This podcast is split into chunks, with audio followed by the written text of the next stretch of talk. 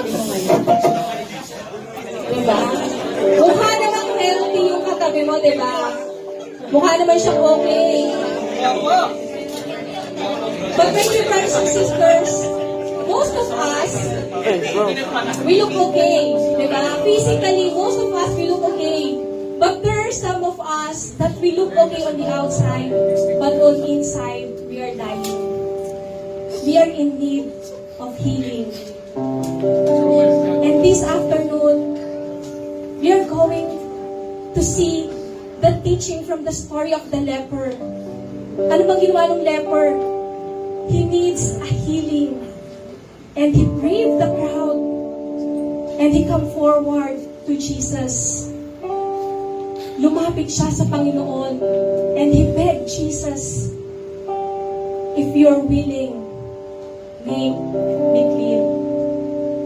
My dear brothers and sisters, this Lent, it's the season of. Because Lent is a portal of healing power between heaven and earth. So let's make this Lent meaningful. God is inviting you to come forward, to come as you are. He's asking you to carry all your burdens, to bring all your pain, all your struggles, all your hatred, all your bitterness, all the anxiety that you're feeling. You bring it all forward and carry it to God. And He will make you clean. He will make you whole. You just need to come as you are. Be brave. Be courageous. Be like the leper who makes the step forward and ask for healing from God. Enter into the season of Lent, we're also encouraged to do the same. To come as you are and ask Jesus to make you clean and to make you whole. And as we enter into this Lent, I want you all to recite this prayer. This is going to be our prayer as we go into this 40-day personal retreat with God. As we all say, Lord, I consecrate My goal is to grow closer to you, to take each step towards you. I won't hide, I won't pretend. I'll come as I am. I'll show you my best. You'll show me your mercy. On my own, I can fix you, but I know your spirit can. For the next 40 days, work with me. In Jesus' name, saints of heaven, pray for my 40-day Lenten retreat. In In Jesus' name, Amen. Amen.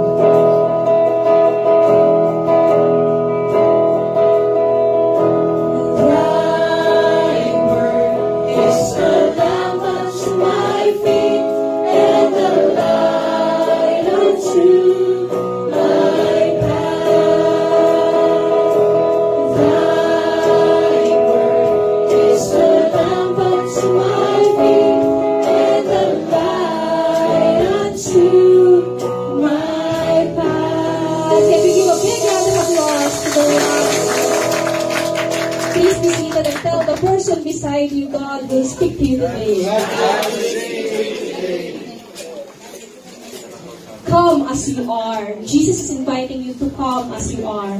But before that, let us go back to the story of the leper. Diba? The, the story will start with this. A man with leprosy came to him and begged him on his knees. Now, if you think about it, parang namang no big deal. Parang wala. Parang it's ordinary that, you know, someone who is sick will come to Jesus and ask for his healing. But let me remind you that 2,000 years ago, what the leper did is very, very scandalous. Yung ginawa na it's against the law. He's breaking all the law. He's breaking the custom by coming to Jesus. Because before, kapag may leper, pag may leprosy ka, alam niyo ba yung leprosy, yung ketong? Baka hindi kasi niyo may imagine. Sample, wait lang ha, hirap yung sample ng may ketong eh. Sabihan kita pag meron. Now, try to imagine a man with a leprosy. Ketong. Alam niyo yung nagsusugat yung katawan, yung unti-unti na naaagnas. Tapos, yung pag kinakamot nila yung sugat nila, yung dumudugo, mabaho, yung may lumalabas na mga, alam mo na, ganun sila, ka- nakakadiri ang itsura ng taong may ketong. And before, they are all very afraid kapag may ketong ka. So, the law of Moses, meron siyang batas kung ano yung dapat mong gawin pag may ketong ka. Okay? Nakasulat sa batas nila kung ano yung mga dapat mong gawin. Ang sabi sa law of Moses, anyone with such a defiling disease must wear torn clothes, let their hair be unkempt, cover the lower part of their face, and cry out, unclean, unclean. As long as they have the disease, they remain unclean. They must live alone and must live outside the camp. So ito yung panuntunan noong unang panahon kapag meron kang ketong. Kailangan, gulago-limit yung damit mo. Siguro mga mga taong grasa, ganon. Kung medyo imaginative kayo, isipin mo mga zombie sila. Kasi bawal silang lumapit sa mga tao. They have to maintain a certain distance.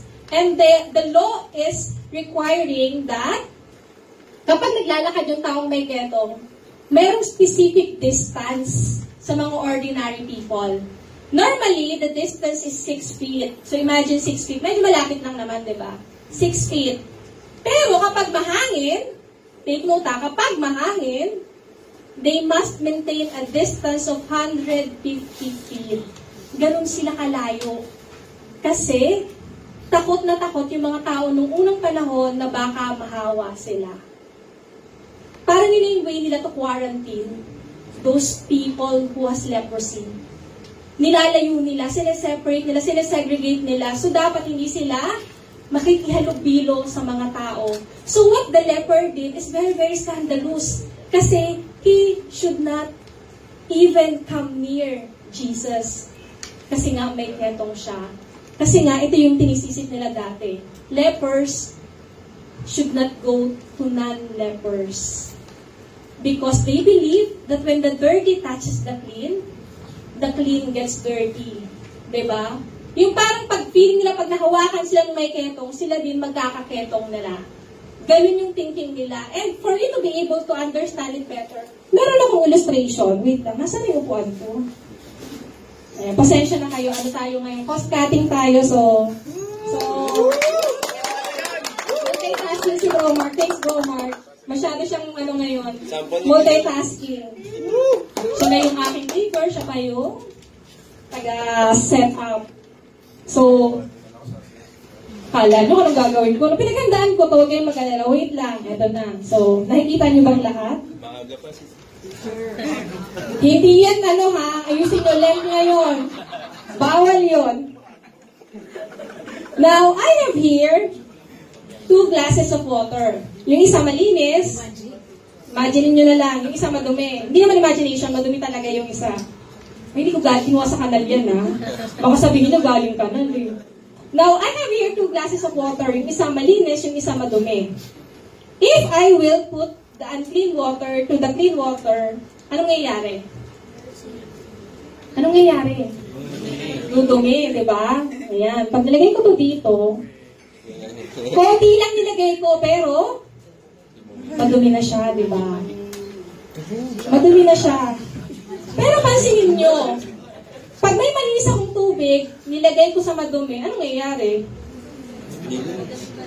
Madumi pa din, di ba? So, ito, malinis to. So, pag nilagay ko to dito, may nangyari ba? Wala, di ba? Dumami. Dumami lang yung tubig, madumi pa rin siya. Ayan. Pinaapaw ko na. Madumi pa din, di ba? Now, some of you may say, may ask, so anong relate? Magic. Hindi ko magets. Sabi nga ni Bro Mark, hindi niya magets.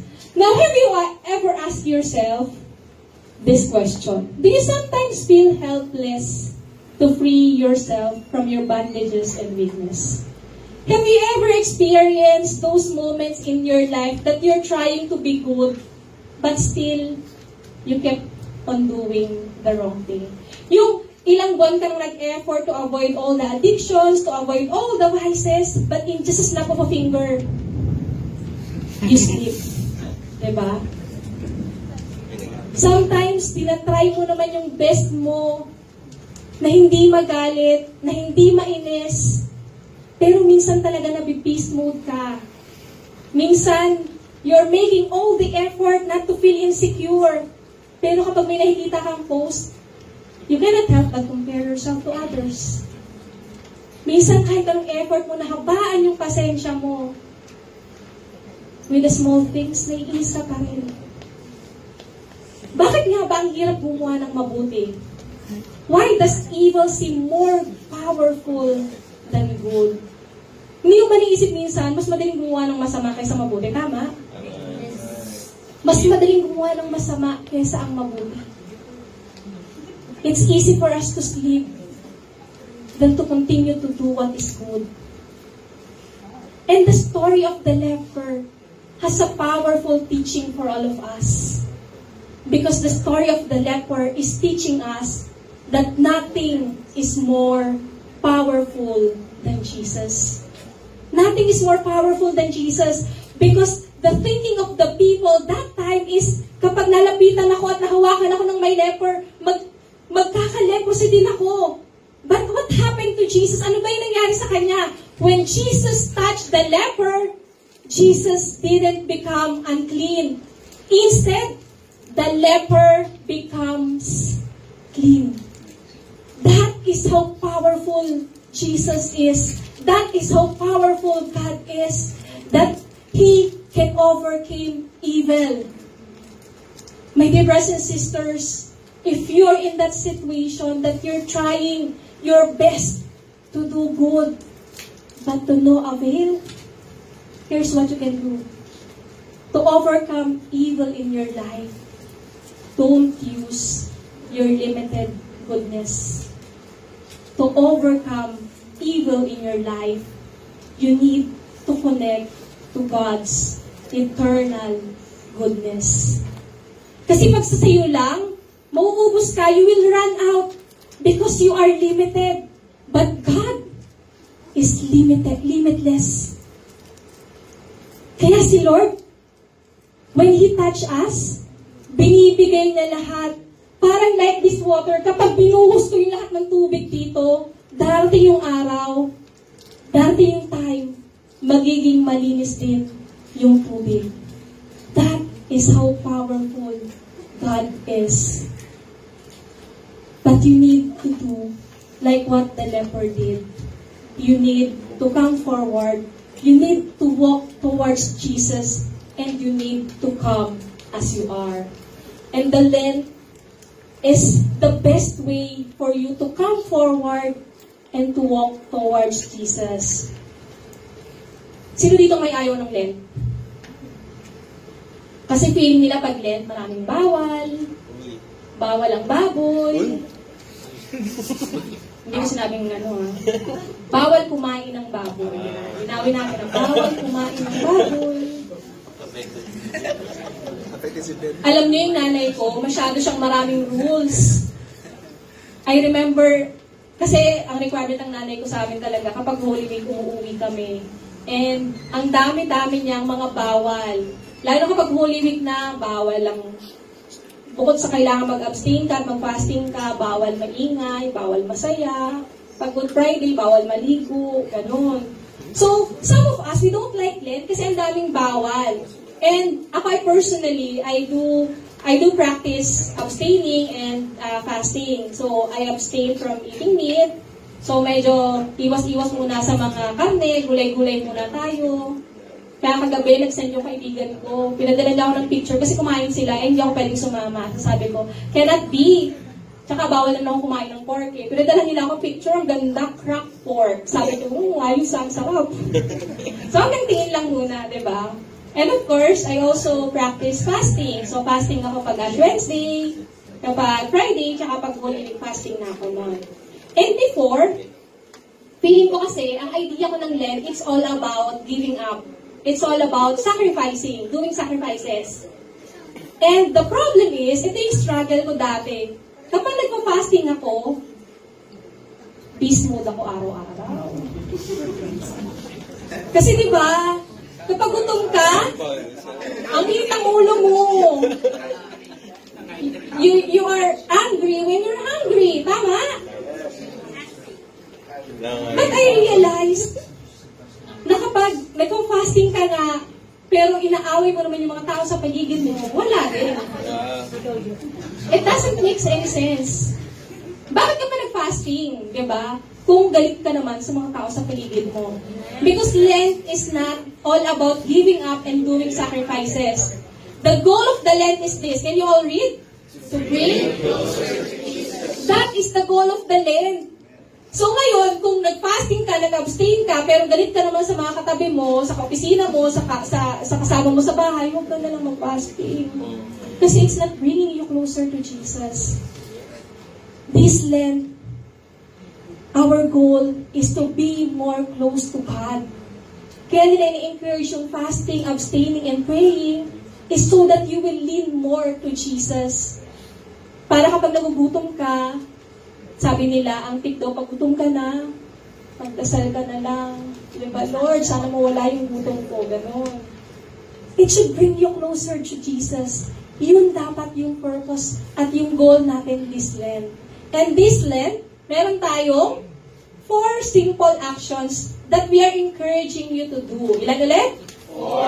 Ayan. So, meron tayong four actions na ini-encourage namin kayo na gawin nyo daily as much as possible because this is the way that you can be more connected to God. So, action number one is? Connect with God daily. Ayan, connect with God daily. How will you do it? You can read the daily gospel. If you have um, Dita Ke, Sabat, or Companion, sino mga meron yan? Yan, sila meron. Alam ko si Mike nanalo to nung Christmas party ng ano eh, ng set niyan. Now, if you have that, you can read that. Nakasulat dyan yung mga daily readings. And meron siyang reflections na kasama. Now, kung wala ka naman ng libro, you can download the Feast app. Ayan. So, yung may mga Feast app sa, sa phone nyo, nandyan lahat din, nung Vida kay Sabat, ng Companion, nandyan din yung lahat ng mga feast talks, and nandyan din, pwede nyo tingnan lahat ng mga feast all over the world. So, there are so many ways that you can read the daily gospel. Aside from that, we're encouraged to attend the Mass. Simba ka, Lent kasi, di ba? Alam nyo, ito yung napansin ko talaga, kapag Lent, ang daming taong nagsisimba. Promise, every Friday, nagsisimba ako sa St. John, yung Friday na ng tanghali. Kapag ordinary days, mabibilang ko yung classmates ko. Classmates ang tawag ko sa kanila kasi every week nagkikita kami. Parang, uy, ikaw. Hmm.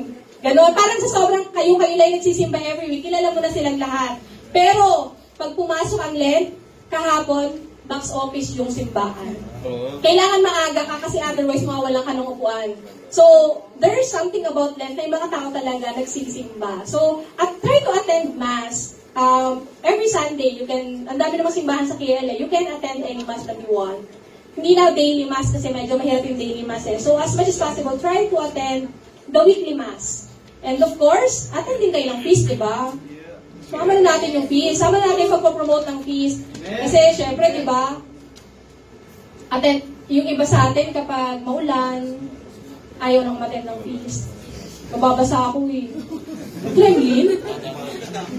Pag napata ka ng ulan, dumadami, ganon.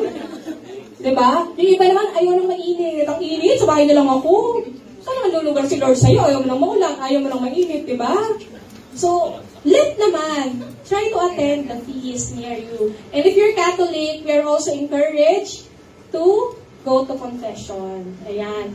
The whole KL and PJ, meron silang schedule ng penitential services. So look for uh, look for it and try to receive the sacrament of reconciliation this Lent. So connect with God daily. The next action that you can do is watch our 40-day Lenten devotional online. Sino nakapanood?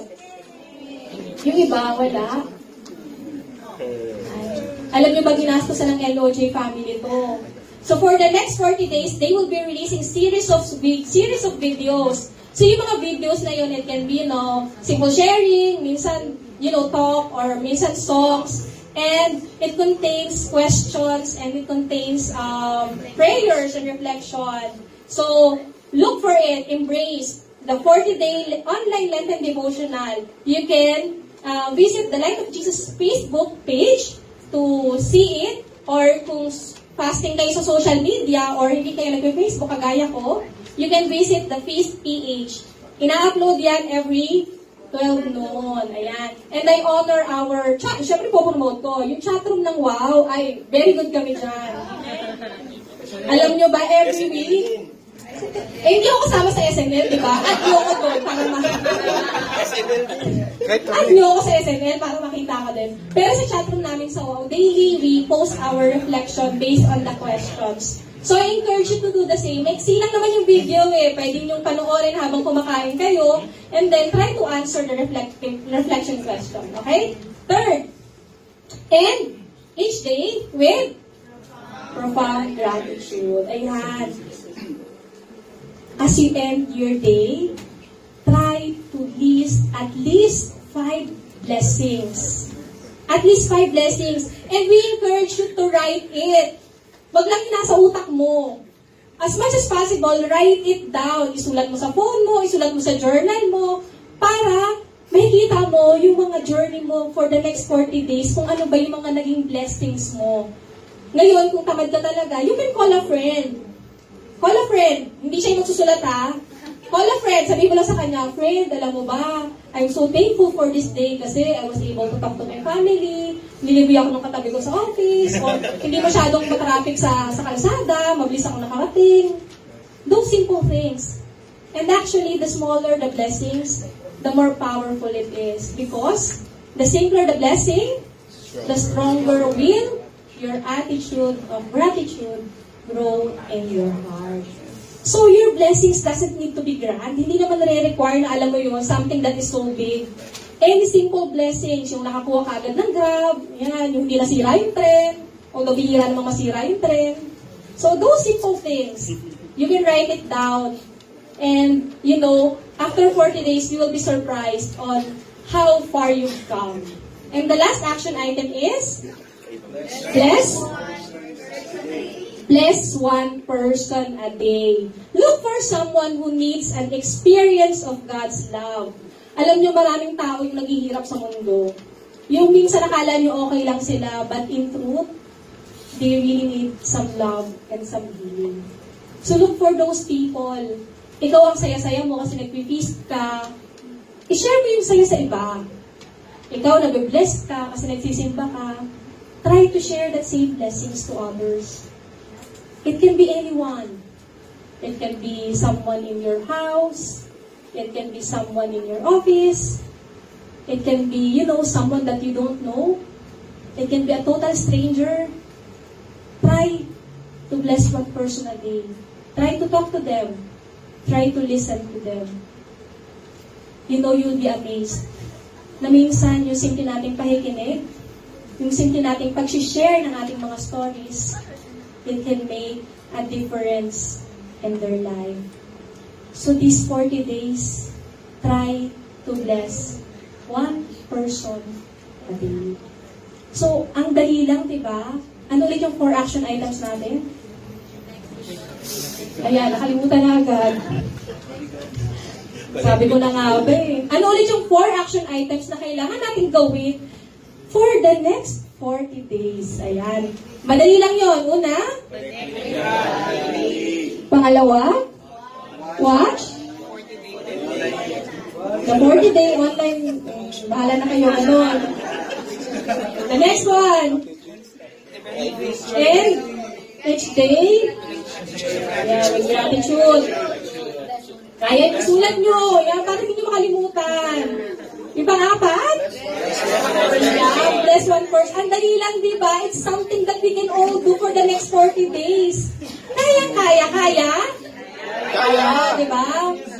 Easy, di ba? Chicken, sabi nga nila, kayang-kayang gawin. These four simple actions that you will do in the next 40 days, I guarantee you, it will bring you more closer to God. So kahit hindi ka na mag-fasting, kasi kung beef ka naman, huwag ka na mag-fasting. Diba? Gawin mo na lang yung four simple action items na yon And receive the eternal goodness from God. Now, the question is, are there people in your life who are like lepers? Meron ka ba mga kilala that is in need of healing? Or baka ikaw mismo yung nangangailangan ng healing galing sa Panginoon. Ask yourself, am I like the leper? My dear brothers and sisters, minsan, tayo din, para tayong mga leper. Bakit? Kasi dati, nagsisimba ka naman. But you commit a mistake. Nagkasala ka kay Lord. And what you did? You stay away from God. You move far away from the Lord. Dati, ang active-active mo, nagsiserve ka sa feast. Kaya lang, nagkaroon ka ng problema. And your life become a mess. And you turn away from God. You walk away from God. Minsan, para tayong may mga leprosy. That we tend to stay and move away from the Lord. Bakit? Kasi nakakaya. Kasi you felt ashamed. Kasi you feel that you are not worthy of His love. So, ang ginagawa mo, nilalayo mo yung sarili mo sa Panginoon. And alam nyo ba, yung mga leprosy, kung gaano sila kalayo sa Panginoon, kung gaano sila kalayo sa crowd, gaano kalayo? 150 feet away. That is the distance that they maintain away from the crowd. Minsan, ganun din tayo. We are moving 150 feet away from the Lord because we are so ashamed of the things that we have done. We felt so unworthy to come near Him. And so we step, we step away. We move away from the Lord. Alam niyo ba yung 150 feet? It's equivalent to 40 steps. It's equivalent to 40 steps. One, two, three, four, five, six, seven, eight, nine, ten, eleven, twelve, thirteen, fourteen, fifteen, sixteen, seventeen, eighteen, nineteen, twenty, twenty-one, twenty-two, twenty-three, 24. Ang layo, di ba? Lalabas na ako. 25, 26. Maulan na, 27, 28, 29, 30, 31, 30, 33, 34, 35, 36, 37, 38, 39, 40. Ganito kalayo tayo minsan sa Diyos. Ang layo, di ba? Hindi ako makita. Huwag niyo akong iwan na. Baka pagbalik ko daw, wala na kayo. 40 steps away from God. Minsan ganito tayo eh.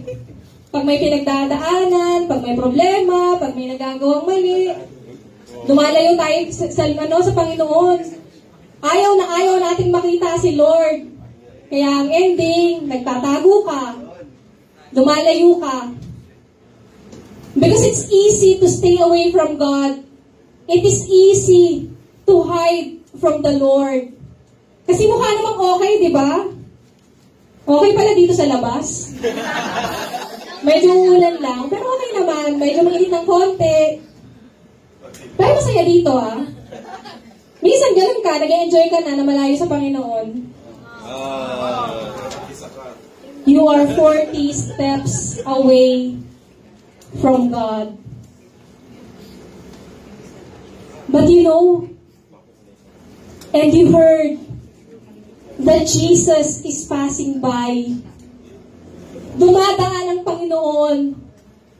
And you heard it from the people around you that He is passing by.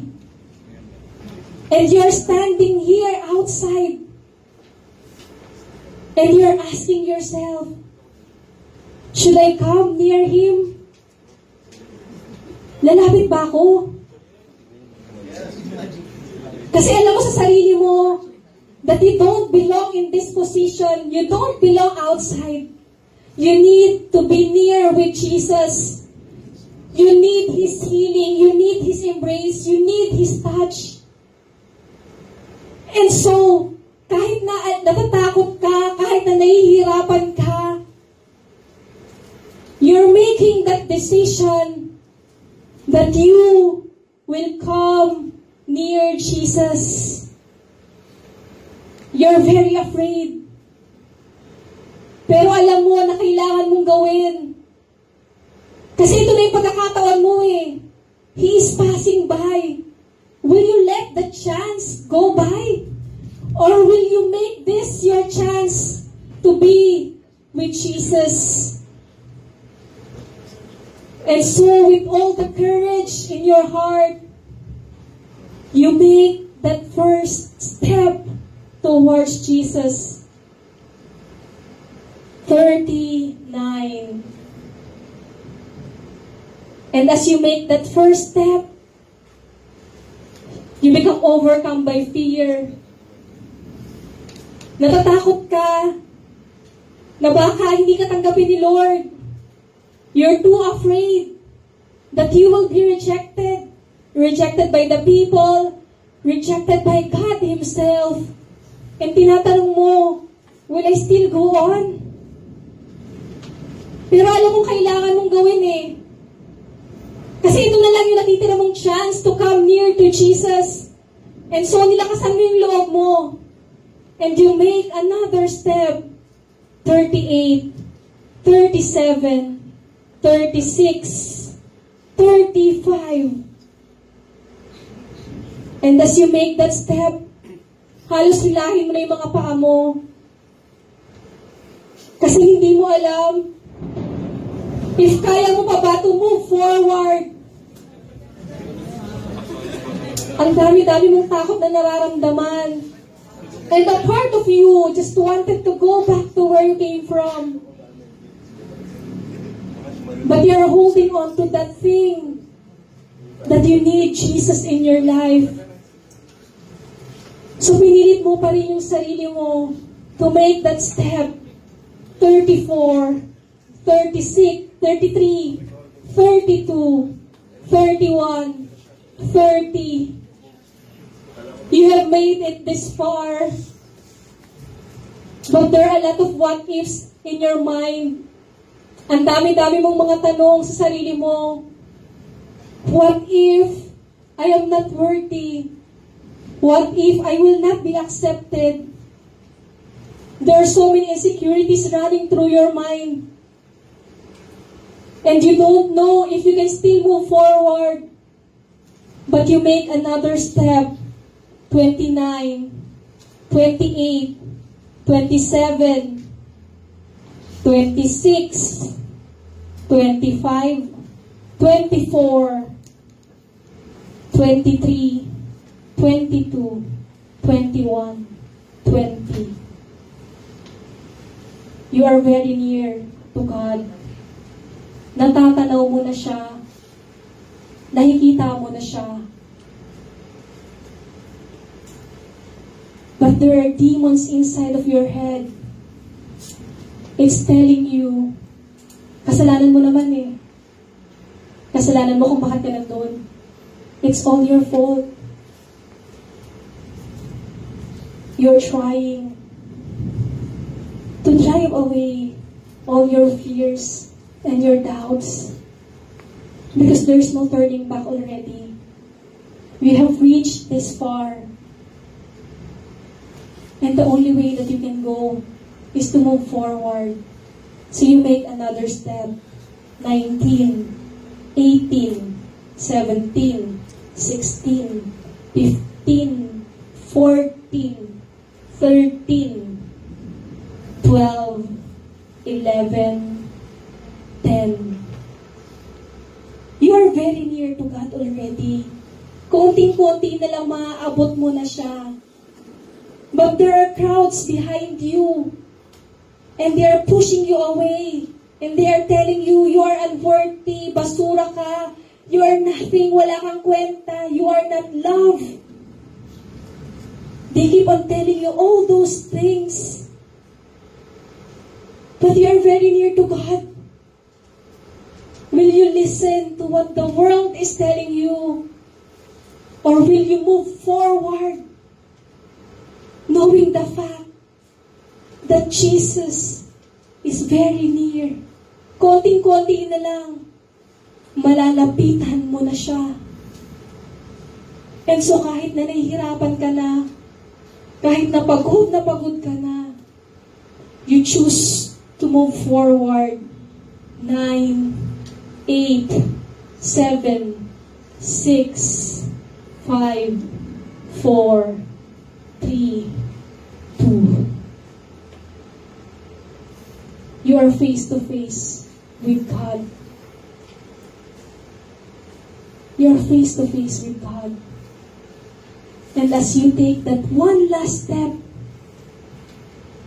you knelt before Him and you ask Him if you are willing, make me clean. If you are willing, make me clean. And God said, I am willing. Be clean. My dear brothers and sisters, I don't know what you're going through right now. I don't know your pain. I don't know your struggles. I don't know the things that is running through your mind. But as we enter into the season of Lent, the Lord is inviting us to make that first step towards Him. Be like that leper. Be brave to walk towards Jesus because He is waiting. And He is saying, I want you to be clean. I want you to be whole. But you need to make that first step this afternoon. God is calling to each one of us for us to come forward and to come to Jesus and ask Him, Lord, if you're willing, make me clean. My dear brothers and sisters, come as you are and receive God's mercy and healing in your life. Come as you are. Carry all the burdens, carry all the pain, and present yourself to Jesus as you are. And ask the Lord, Lord, this is me. This is who I am. Accept me and embrace me. This is what I can offer. I am coming to you. I am walking towards you. Please make me clean. My dear brothers and sisters, make the decision to come towards Jesus. And today, I would like to encourage everyone to make that decision that today you are going to follow God. You are going to make that first step towards Jesus. I encourage you, my dear sisters, to make that move because Jesus is waiting. And so this afternoon, I invite you, if you're making that decision that, Lord, I am coming to you today. Lord, I am making that first step. I encourage you to stand up and make that decision today that, Lord, today I am going to follow you. Today, Lord, am going to offer my life to you. Make that decision today. And if you're making that decision, I invite you to stand up and to make this declaration and to make this as your response because God is waiting, because God is calling. and He is waiting for you. So let this be your response to His call that you are making a decision to follow Him and there is no turning back.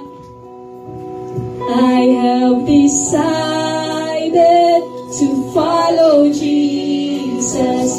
No turning back. Yes, Lord. No turning back. I have decided to follow Jesus. No turning decided. I have decided to follow Jesus. No turning back. Yes, Lord, there's no turning back.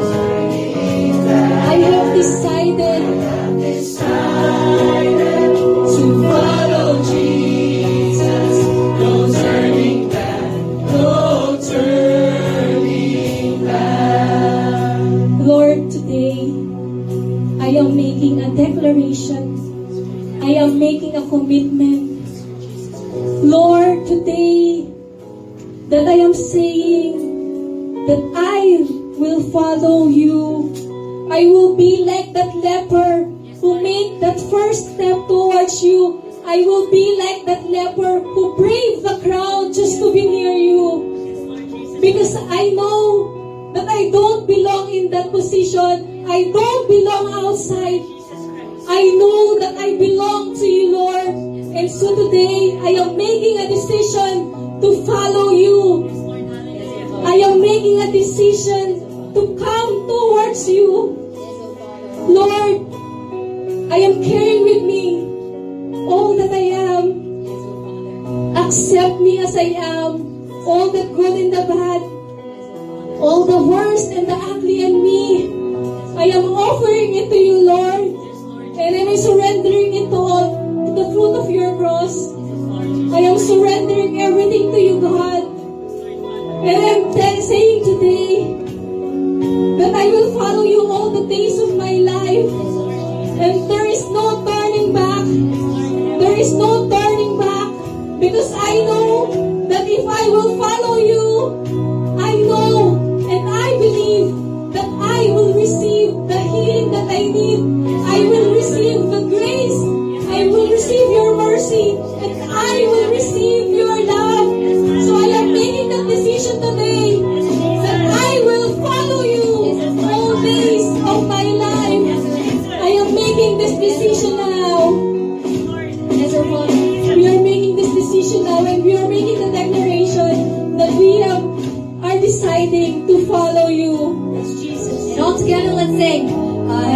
decided to follow Jesus. No turning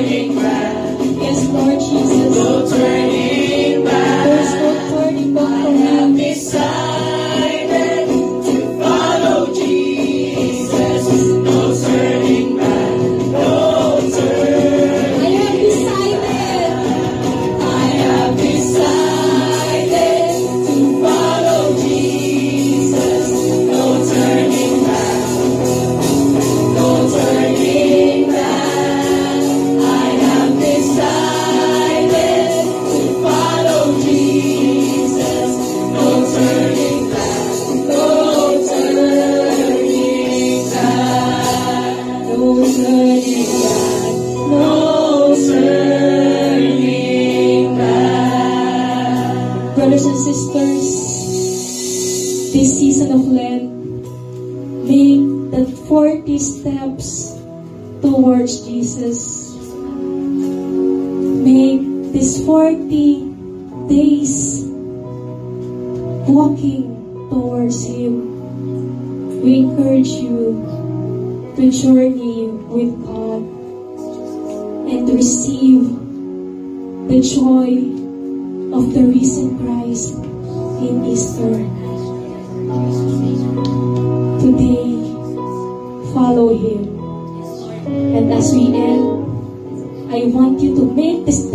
salvation again. Coming from your heart. And say it out loud that you're making the decision of following Him.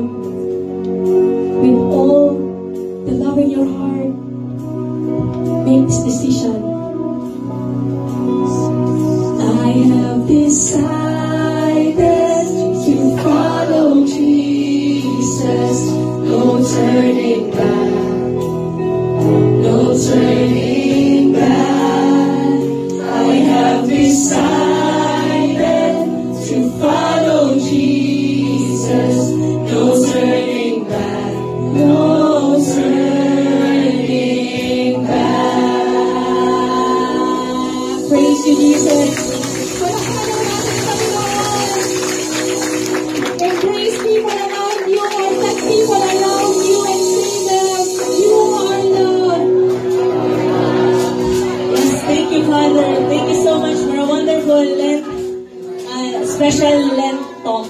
Thank you so much, Atheads. Do you feel blessed, everyone? Yes! Yes. And then, Jenna, we do have our envelope there.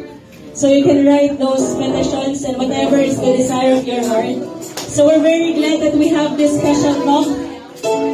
It can help us to make this um, Lent season really very uh, effective.